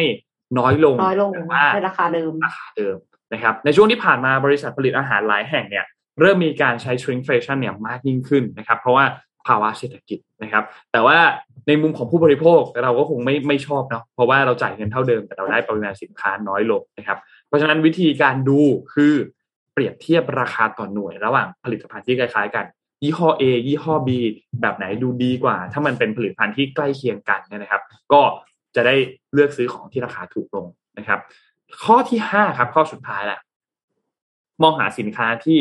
ไม่สวยงามครับ ลองคุณลองไปดูซูเปอร์มาร์เก็ตมันจะมีชั้นวางของบางอันที่เริ่มมีสินค้าที่เก่าแล้วหรือบางอันก็เริ่มเอามาลดราคาสำหรับสินค้าที่มันมีตำหนิต่างๆนะครับ จะทำให้เราซื้อของได้ถูกลงเยอะพอสมควรเหมือนกัน เพราะว่าซูเปอร์มาร์เก็ตจำนวนมากเนี่ยเขาพอเห็นสินค้าที่มันเป็นสินค้าชำรุดแล้วเนี่ยตามกฎของเขาเขาก็จะไม่วางสินค้าเหล่านี้เนี่ยบนเชลฟ์ขายของปกติใช่ไหมครับเพราะฉะนั้นมันก็จะมีจุดที่ขายสินค้าที่เป็นสินค้ามีตำหนิมันก็จะราคาถูกลง นะครับ ถ้าคุณภาพของของภายในมันไม่ได้เสียอะไรลงไปมาก มันเป็นแค่ด้านภายนอกเนี่ยมันก็โอเคที่เราจะซื้อมาใช้จ่ายมาใช้เป็นของเข้าบ้านนะครับ เพราะฉะนั้นอันนี้ก็เป็นเพียงแค่ 5 วิธีเป็นแนวทางเล็กๆน้อยๆนะครับ ที่ให้ทุกท่านเนี่ยสามารถนำมาใช้เพื่อเลือกเลือกซื้อของใช้ในบ้านนะครับ เพื่อให้เพื่อนๆเนี่ยประหยัดเงินมากยิ่งขึ้นนะครับ แม้ว่าการบริหารเงินด้านอื่นเองก็มีสำคัญ แต่เรื่องของการค่าใช้จ่ายใกล้ตัวที่ต้องบอกว่ามันใกล้เคียงกับ fixed cost มากนะการซื้อของซูเปอร์มาร์เก็ตที่เราต้องซื้อทุกๆปีทุก ๆ เดือนเนี่ยนะครับบางคนซื้อ 2 สัปดาห์บางคนซื้อทุกสัปดาห์เพราะเรื่องนี้มันก็มีความสำคัญมากเหมือนกันเพราะฉะนั้นก็ต้องควบคุมการใช้เงินให้เหมาะสม ไม่งั้นคุณจะเสียเงินไปกับการ grocery shopping แบบไม่รู้ตัวนะครับจริงๆมีอีกหลายวิธีเลย ลองแชร์ลงมาในคอมเมนต์ก็ได้ครับว่า แต่ละท่านมีวิธีในการจัดการเรื่องของการซื้อของเข้าบ้านมีเทคนิคอะไรอย่างไรบ้างนะครับ เพื่อ หลาย ๆ ท่านจะได้นำเทคนิคของท่านเนี่ยไปใช้ทำให้สร้างนิสัยการช้อปปิ้งที่ดีในระยะยาวครับ วันนี้ขอบคุณ Money Mission by SCB ครับภารกิจรอบรู้เรื่องเงินทองครับ practical มากค่ะ คือการซื้อของเข้าบ้านมันกลายมันเป็นกิจวัตรประจำวันอะแต่ว่าถ้าสมมติว่าเราแบบซื้อไม่คิดอะมันเหมือนเสียตังค์เล็กๆน้อยๆแล้วเราไม่ได้คิดว่าเราเสียตังค์ทีเดียวเยอะ ๆ แต่เสียไปเสียมาทั้งปีมันเยอะนะคะ ถ้าเราไม่ได้คิดก่อนนะเราไม่ได้ดูโปรโมชั่น เราไม่ได้หมายถึงว่าวางแผนล่วงหน้า ไม่ได้ซื้อในสิ่งที่เราไม่ได้ต้องการเนาะอันนี้คืออย่างแรกเลย ของมันต้องมีนี่บางทีไม่ต้องมีก็ได้ครับผมแน่ใจหรือเปล่าเขาว่าต้องมีใช่ไหมของทุกอย่างไม่ต้องมีก็ได้ฮะพี่เอ็มพูดดี แล้วแล้วบางอย่างคือถ้าซื้อตุนไว้ก่อนอะสมมติทิชชู่มันไม่ได้เสีย เพราะฉะนั้นน่ะ ถ้ามีโปรโมชั่นแรงๆเนี่ย ซื้อไว้ก่อนก็ดีซื้อไว้เลย ค่ะ ใช่เออ แล้วก็แพลตฟอร์มออนไลน์อะเอ็มเห็นหลายแพลตฟอร์มเหมือนกันที่สามารถซื้อของเข้าบ้านได้ในราคาถูกกว่า แถมยังไม่เสียค่าส่งด้วย ทั้งนี้ก็ต้องติดตามคูปองต่างๆ แล้วก็กดไว้นะคะ ครับผมคือสิ่งแล้วที่จะสั่งดีอาที่หารสุดเนี่ในยการเข้าซูเปอร์มาร์เก็ตเนาะก็อย่างที่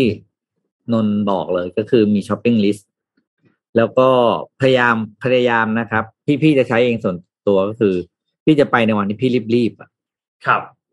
คือเราจะไม่ได้ไม่มีเวลาเดินทอดหุ่ยมันทุก aisle อะไรอย่างเงี้ยคือเรามี list ไปแล้ว แล้วก็ไป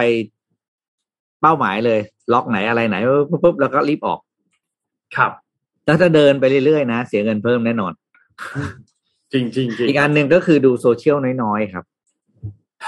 จะได้ไม่อยากจะได้ไม่ต้องมีของใช่ตรงนี้ครับใช่เวไหมลาคะเห็นเพื่อนมันมีนู่นมีนี่นะ แล้วมันแท็กเราบ้างอะไรบ้างเนี่ยนะ โอ้ยมันก็แน่ใจเราก็หวั่นไหวแหละเรื่องธรรมดา ครับ แต่จริงสำคัญมากโดยเฉพาะในยุคที่ยุคที่ cash flow เป็นสิ่งสำคัญที่สุด คือเราตอนนี้เราต้องเข้าใจนะครับ เรามีค่าใช้จ่ายอื่นเพิ่มขึ้นมาในขณะที่เราใช้ชีวิตแบบเดิม มันก็แย่อยู่แล้วไงคุณมีรถทุกคนจะเข้าใจเนาะจากน้ำมันวันนี้เมื่อวานเติมแปดร้อยได้ไม่ถึงครึ่งถังเลย จริงค่ะพี่ปิ๊กบวกเรื่องมือเศร้าค่ะช็อกเลยค่ะ อืม จริงครับเป็นเรื่องเศร้ามากครับเพราะฉะนั้นก็ถ้าท่านจะสั่งอาหารสั่งอะไร ท่านใช้โรบินฮูดนะครับ เพื่อที่จะสั่งอาหารนะครับ แต่ถ้าอยากไปซื้อของไปช้อปปิ้งตามซูเปอร์มาร์เก็ตเนี่ยนนท์แนะนำนะฮะขี่นี่เลยครับ ตัวสกูตเตอร์ของโมโนวิลนะครับขี่สกูตเตอร์โมโนวิลไปนะครับอืมอืมแล้วเราจะถ้าเราจะขนของได้ไม่เยอะอ่าใช่จะขนของได้ไม่เยอะด้วยฮะเราก็จะแบบมีสติในการซื้อ คุณยังไม่มีทางซื้อน้ำห้าลิตรกลับมาแน่นอนใช่ไม่แล้วไม่เปลืองน้ำมันด้วยเพราะว่าใช้ไฟฟ้า นะครับอ่าแต่ถ้าสมมติว่าคุณไปอินเทรนด์สุด ระหว่างสุช้อปปิ้งแล้วคุณหิว คุณทำยังไง นี่ครับดีน่าโทนิวฮะน้ำเต้าหู้ออร์แกนิกครับจะได้ไม่หิวมีสองสูตรด้วยนะครับ สูตรธรรมดา สูตรน้ำตาลน้อยนะครับ แล้วพอกลับมาบ้านๆถึงไม่ไหวแล้วค่ะคุณคุณขี่สกูตเตอร์ไปบางทีมันก็ต้องปะทะกับสิ่งสกปรกใช่ไหมครับ ดูแลผิวหน้าด้วยอะไรครับ ด้วยอะไรฮะ Devante ครับ ต้องเอาให้ครบครับ เพราะฉะนั้นก็ฝากไว้ด้วยนะครับสำหรับทั้งสี่ลูกค้าเลยนะครับอืม พูดถึงโปรโมชั่นค่ะ มีโปรโมชั่นหนึ่งนะคะ ที่จะหมดวันพรุ่งนี้แล้วนะคะ เอ็มก็เลยขอเอามาย้ำกันอีกสักครั้งหนึ่งนะคะ เป็นการทำ skill quiz ค่ะ ถ้าคุณยังไม่แน่ใจว่าคุณเก่งพอที่จะทำงานในโลกยุคใหม่แล้วหรือยังนะคะ สามารถทดสอบทักษะสำคัญได้ทั้ง 5 ทักษะนะคะ ไม่ว่าจะเป็น Microsoft Excel นะคะ ภาษาอังกฤษ Python หรือว่าgraphic design แล้วก็ online marketing ค่ะ ได้ใน MDR bit.ly นะคะ slash mdr ขีด skill quiz ซึ่งก็คือเป็น skill quiz ที่ c a r e v i s a พัฒนาขึ้นมา เพื่อทดลองก่อนนะคะ ตอนนี้คือเพื่อที่จะเก็บ feedback ว่าตกลงแพลตฟอร์มของเราเนี่ย มันดีไหม มันได้ประโยชน์หรือเปล่ากับการที่จะทดสอบ skill แล้วก็มีคอร์สแนะนำช่วยกรอกครับคือหมายถึงว่าทดสอบแล้วช่วยกรอกแบบประเมินความพึงพอใจให้เราด้วยนะคะ แล้วก็ภายในวันที่ 31 มีนาคมนี้ คุณจะได้รับ รางวัลหนึ่งในสามอย่างนี้ แล้วแต่เลือกเลยค่ะ ว่าจะเป็นคอร์สเรียนออนไลน์ Future Skill ฟรี7วันเป็นคอร์สแบบบุฟเฟ่นะคะ มูลค่า590บาท หรือว่าจะเป็นแพ็กเกจเรซูเม่หนึ่งปีจาก My Right Career ซึ่งก็คือจาก c a r e v i s a นั่นแหละค่ะเอ่อมูลค่า 602 บาทนะคะ หรือรายงานการประเมินผลอาชีพที่เหมาะสมใน 5 ด้าน มูลค่า 500 บาทค่ะ ถึงพรุ่งนี้เท่านั้นนะคะถึงพรุ่งนี้31 มีนาคมนี้เท่านั้น เพราะฉะนั้นเนี่ยอย่าช้าค่ะ สแกนไว้ก่อนเลยนะคะ แล้วเดี๋ยวข่าวจบไปทำต่อค่ะ เพราะว่ามันก็ต้องตั้งใจนิดนึง แต่ว่าทางนี้คือการทดสอบทักษะเนี่ย ถ้าเป็นหนึ่งทักษะเนี่ยไม่เกิน 30 ข้อค่ะ ดังนั้นคือไม่ต้องกลัวนะคะ ว่ามันจะแบบยาวเหมือนปลายเชจบไลฟ์ที่เอ็มเคยได้ทำอันนี้ อันนี้ทักษะสั้นกว่าเยอะค่ะ แต่ว่าทำแบบประเมินความพึงพอใจให้ด้วยนะคะ ไม่อย่างนั้นไม่ได้รางวัลนะคะ ครับผมใช้เวลาทำนานไหมครับเอ็มแป๊บเดียวค่ะ30นาทีไม่เกินโอ้โหคือแล้วแต่ว่านนนะมันแล้วก็แต่ว่าสำคัญแหละคิดเออมันหรือเปล่าสำคัญอืมถ้าสมมติอ่าถ้าสมมติภาษาอังกฤษอย่างเงี้ยแป๊บเดียว แต่ว่าถ้า Excel ก็คิดนิดนึงค่ะ อืม มีคนถามถึงหมอนข้างเลยไปพาน้องมาทำหมันมานี่ยังมีแผลอยู่เลยนะครับ เดี๋ยวไปตัดไหมวันศุกร์นี้นะครับ ก็อาการดีครับ นี่ไม่ไม่ไม่ได้ ไม่ได้หงอยไม่ได้เป็นอะไรทุกอย่างยังปกติดีนะครับ ใช่ไหมอ้าวยังปกติดีครับยังปเสกร็จติไม่ดีแน่ครับใจว่าว่ายังปกติดีไหมแข็งแรงดีครับ น้องยังแข็งแรงดีฮะเพื่อใครถามถึงนะครับ ไปต่อกันดีกว่าฮะ คุยเรื่องข่าวกันบ้างครับ พี่ปิ๊กต่อไหมคะ ได้ครับ เดี๋ยวมีเรื่องอาของตะอ่าราคาหุ้นตัวหนึ่ง ไม่ใช่ราคาหุ้นตัวหนึ่ง เป็นเขาเรียกนะที่ ตลาดหุ้นที่ญี่ปุ่นครับ ก็ได้สั่งเขาเรียกว่าสั่งฟ้องเนอะสั่งฟ้องแล้วกันใช้คำง่ายๆสั่งฟ้องสตาฟพนักงานของ SMBC Nikko Security จำนวนเจ็ดคนนะครับ ในข้อหาที่เรียกว่า manipulate นะก็คือแทรกแซง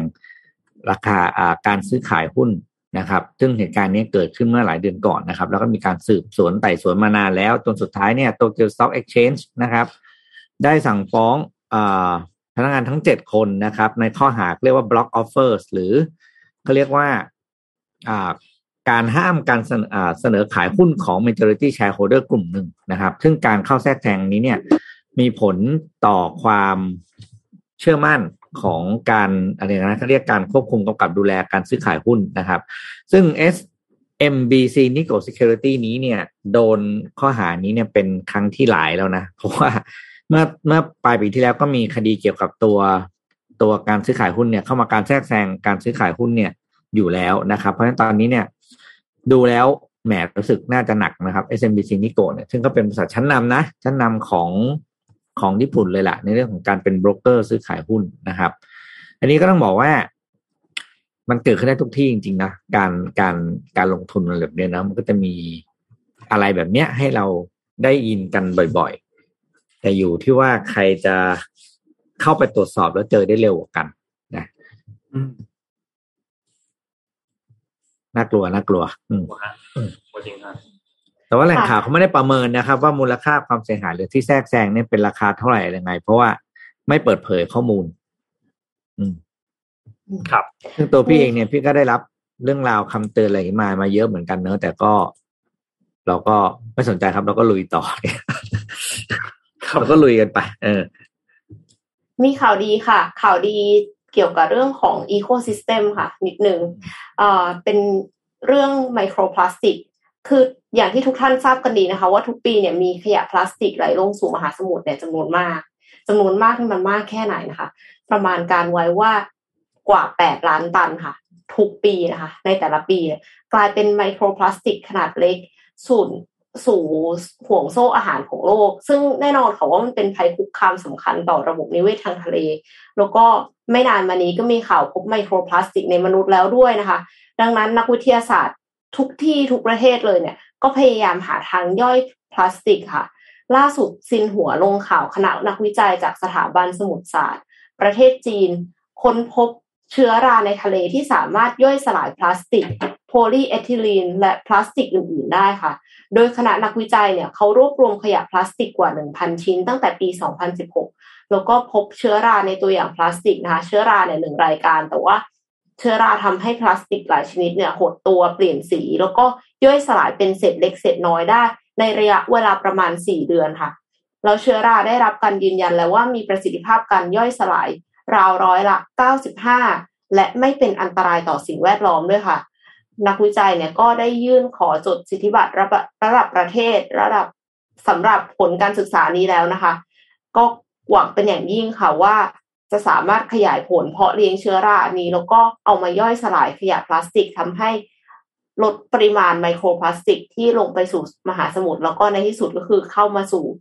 มนุษย์ด้วยค่ะ อืมขยะพลาสติกนี่น่ากลัวมากเลยนะเคย เคยเห็นสแตทอันหนึ่งของส t a t i s t a ที่น่าจะพี่ปิ๊กหรือพี่แท็บนั่นแหละเอามาให้ดูอะโหน่ากลัวมากเลยว่ามันมีอะไรอยู่บ้างในทะเลเนี่ยน่ากลัวมากแล้วส่วนใหญ่เป็นพวกแบบเนี้ยไมโครพลาสติกทั้งหลายเนี่ยมันน่ากลัวมากมันสะสมมานานมากแล้วด้วใช่ยมันสะสมมานานใช่ครับอย่างที่พี่เอ็มพูดเลย มีคนถามถึงข่าวเลือกตั้งผู้ว่ากทม เดี๋ยวพรุ่งนี้มาคุยกันครับ เพราะว่าพรุ่งนี้เนี่ยเราจะเปิดเรื่องของนโยบายต่างๆ ที่ผู้สมัครว่าที่ผู้สมัครแล้วกันเพราะยังเป็นผู้สมัครไม่ได้เขายังไม่เปิดรับสมัคร รู้สึกว่าจะเปิดรับสมัครวันพรุ่งนี้วันแรกนะครับ 31 มีนาเป็นวันแรกนะครับ เราจะเปิดนโยบายที่แต่ละท่านเขามีการกางนโยบายออกมาแล้วนะครับ อย่างผู้ว่าสวินเพิ่งเปิดไปนะครับ ทางก็ทางด้านของอคุณวิโรธก็เปิดไปแล้วเหมือนกัน คุณชัดชาติเปิดไปแล้วเหมือนกัน คุณสุชาติชวีก็เปิดไปแล้วเหมือนกัน คุณรสนาก็ก็มีบางส่วนออกมาแล้วเหมือนกันนะครับ เพราะฉะนั้นก็ เดี๋ยวเราจะค่อยๆเอามาเล่าให้ทุกท่านฟัง โดยจะเราจะเล่าของทุกคนเลยนั่นแหละ แล้วพรุ่งนี้เนี่ยเรามาพูดคุยกันครับว่านโยบายของแต่ละท่านน่าสนใจมากแค่ไหน ใครมีนโยบายที่ดูแล้ว น่าสนใจสำหรับคนเมืองกรุงนะครับ ก็เดี๋ยวรอติดตามกันพรุ่งนี้พรุ่งนี้น่าจะเป็นบิ๊กรีดอันหนึ่งเลยนะครับสำหรับเรื่องของผู้ว่ากทมนะครับ แต่ว่าวันนี้เนี่ยมันมีข่าวอันหนึ่งที่เป็นมติครมออันนี้น่าจะเป็นเรื่องปิดท้ายนะครับ มติครมเมื่อวานนี้เนี่ย เมื่อวานวันอังคารมีการประชุมครมเกิดขึ้นนะครับ แล้วก็มีการพิจารณาเรื่องหนึ่งเกี่ยวกับเรื่องของตัวพรบสมรสเท่าเทียมนะครับ ซึ่งทางด้านของคอรมอเนี่ยก็มีการตัดตกตัวตัวตัวเรื่องอันนี้ออกไปนะครับ เรื่องเกี่ยวกับสมรสเท่าเทียมนะครับ แล้วก็มีการดันอีกอันหนึ่งที่เกี่ยวข้องกับตัว พรบของคู่ชีวิตนะครับ แล้วก็ทางด้านของครมเองเนี่ยโดยคุณรัชดาธนาดิเรกรองโฆษกประจำสำนักนายกรัฐมนตรีเนี่ยก็บอกว่าครมเนี่ยมีมติไม่รับหลักการพรบที่สมาชิกสภาผู้แทนราษฎรเสนอ แล้วก็ให้กระทรวงยุติธรรมแล้วก็กระทรวงการพัฒนาสังคม และความมั่นคงของมนุษย์ร่วมการพิจารณาร่างพรบของรัฐบาลนะครับ แล้วก็เสนอพรบอันเนี้ยซึ่งเป็นน่าจะเป็นพรบคู่ชีวิตเนี่ยนะครับ แล้วก็ผลักดันเข้าสู่การพิจารณาของสสนะครับ นี่คือเรื่องแรกนะครับ เรื่องของตัวพรบคู่ชีวิตที่ต้องนำเข้ารับหลักการหลังจากนี้นะครับ แต่ว่าครมไม่รับร่างตัวพรบสมรสเท่าเทียมนะครับ ส่วนอีกอันหนึงนะครับ ก็คือเรื่องของตัวพรบสุราก้าวหน้านะครับ ซึ่งทางด้านของที่ประชุมครมเองเนี่ยก็ตีตกเรื่องนี้ไปเช่นเดียวกันนะครับ เกี่ยวกับเรื่องของตัวพรบ สุราก้าวหน้านะครับ ก็ทางด้านของออครมเนี่ยก็บอกว่าเดี๋ยวจะมอบให้กระทรวงการคลังเนี่ยมีการคลายกฎกระทรวงบางอย่าง แล้วก็บอกว่าไม่ได้ปิดกั้นในเรื่องของการที่ชาวบ้านเนี่ยจะผลิตเหล้าเอง ถ้าหากว่าไม่ใช่เพื่อการค้านะครับ ประเด็นอันนี้ก็เป็นประเด็นอันหนึ่งที่น่าสนใจ ซึ่งมีสาระคือหลักๆ แล้วเนี่ยตัวพรบตัวนี้เนี่ยนะครับเป็นสาระที่ให้เสรีภาพกับประชาชนในการผลิตสุราที่ไม่ใช่เรื่องของการค้า ซึ่งในเรื่องนี้เนี่ย คอรมอเห็นว่าการผลิตสุราเพื่อไม่ใช่การค้าสามารถกระทำได้ โดยสมควรจะต้องอยู่ภายใต้การกำกับดูแลของเรื่องคุณภาพเรื่องสิ่งแวดล้อมเพื่อไม่ให้เกิดอันตรายต่อผู้บริโภคนะครับ ซึ่ง จะว่าแบบหนึง่งจะว่าคอรมอปัดตกก็ได้เหมือนกัน แต่ทางด้านของคุณเท่าพิภพเนี่ยนะครับ ซึ่งเป็นคนเสนอเรื่องร่างพรบสุราก้าวหน้าเนี่ยก็มีการออกมาโพสต์ Facebook บอกว่าตัวพรบสุราก้าวหน้าตัวนี้เนี่ยยังไม่ล่ม แม้ว่าคอรมอจะตีตกไปแล้ว แต่ ก็ยังจะมีการโหวตในสภาด้วยเหมือนกันนะครับ เพราะมันก็จะต้องมีการตรวจสอบหลายด้านนะครับ ก็ต้องไปดูกันอีกทีหนึ่งครับ ว่าพอเรื่องนี้เข้ามาในสภาแล้วเนี่ย มันจะสามารถที่จะผ่านต่อไปได้หรือเปล่านะครับ เรื่องนี้เนี่ยเป็นเรื่องที่ต้องบอกว่ามันกระทบกับกระทบกับผู้ผลิตที่เป็นรายย่อยที่เขาผลิตได้ไม่ถึงกรอบของกฎหมายที่กำหนดไว้ รู้สึกว่าจะเป็นสิบล้านลิตรหรืออะไรสักอย่างนนจำตัวเลขเป๊ะๆไม่ได้เนี่ยแต่ถ้าคุณผลิตถึงตัวเลขนี้ไม่ได้เนี่ยคุณจะไม่สามารถที่จะผลิตออกมาจำหน่ายได้นะครับ เพราะฉะนั้นก็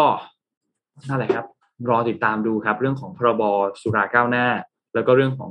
ตัวสมรสเท่าเทียม แล้วก็พรบคู่ชีวิตนะครับว่าจะมีการเปลี่ยนแปลงไปอย่างไรบ้าง จะไปในแนวทางที่ดีขึ้นไหมนะครับ แล้วก็อีกเรื่องหนึ่งเรื่องสุดท้ายแล้วครับ คือเรื่องของ คุณสุรชาติเทียนทองนะครับ สสเขตหลักสี่จตุจักรนะครับ ที่มีการเลือกตั้งซ่อมเออเลือกตั้งซ่อมแล้ว แล้วก็ชนะตั้งนานแล้วนะครับเรียกตั้งไปตั้งแต่วันที่สามสิบมกราคมแล้วนะครับว่าก็ยังไม่ได้มีการกกตก็ยังไม่ได้ประกาศรับผลให้เป็นสสสักทีนะครับ ล่าสุดเมื่อวานนี้เนี่ยก็เพิ่งมีการประกาศแล้วนะครับ ก็รับทางด้านของรับรองผลของคุณสุชาติเทียนทองให้เป็นสส กทมในเขตที่เก้าแล้วนะครับสำหรับพื้นที่ของหลักสิจตุจักรนะครับ ค่ะ วันนี้น่าจะครบถ้วนไหมคะอืมน่าจะครบถ้วนแล้วครับพี่นี่มีข่าวอะไรปิดท้ายไหมครับ หรือว่าหมดแล้วเหมือนกัน หมดแล้ว โอเคครับวันนี้ขอบคุณทางด้าน SCB นะครับผู้สนับสนุนแสนใจดีของเรานะครับขอบคุณ SCB มากๆนะครับแล้วก็วันนี้เนี่ยมีข้อมูลดีๆจาก SCB ที่เกี่ยวข้องกับ Money Mission ภารกิจรอบรู้เรื่องเงินทอง แล้วก็เป็นเทคนิค 5 ข้อในการที่ท่านจะไปช้อปปิ้งเพื่อให้ประหยัดเงินมากยิ่งขึ้น แล้วก็ practical มากๆนะครับขอบคุณ Devante ครับ Premium Skin Care for Men ผิวหน้าดูดี หน้าดูเด็กใครก็เดาอายุไม่ถูก ภายใต้แนวความคิด Future Bio Technology for Men Skin หาซื้อได้แล้วครับ ตามช่องทางอีคอมเมิร์ซต่างๆ Shopee Lazada JD Central We Love Shopping แล้วก็เว็บไซต์ d e v a n t e 296 com นะครับและขอบคุณ Monowheel ครับ ศูนย์จำหน่ายยานพาหนะไฟฟ้าขนาดเล็ก สกูตเตอร์ จักรยาน แล้วก็ gadget ไฟฟ้า ซึ่งทั้งหมดนี้เนี่ยมาจากแบรนด์ดังระดับโลกนะครับ แล้วก็มีประกันศูนย์ด้วยนะครับ ขอบคุณมากๆนะครับ และขอบคุณสุดท้ายครับดีน่าโทนิวครับน้ำเต้าหู้ออร์แกนิกหอมอร่อยดีกับสุขภาพให้คุณออร์แกนิกได้ทุกวันนะครับ ขอบคุณมากๆนะครับ สุดท้ายขอบคุณท่านผู้ฟังทุกๆท่านด้วยครับ ที่ติดตาม Mission Daily Report ครับ แล้วเราพบกันใหม่อีกครั้งหนึ่งในวันพรุ่งนี้วันพฤหัสสวัสดีครับ สวัสดีค่ะครับ Mission Daily Report start your day with news you need to know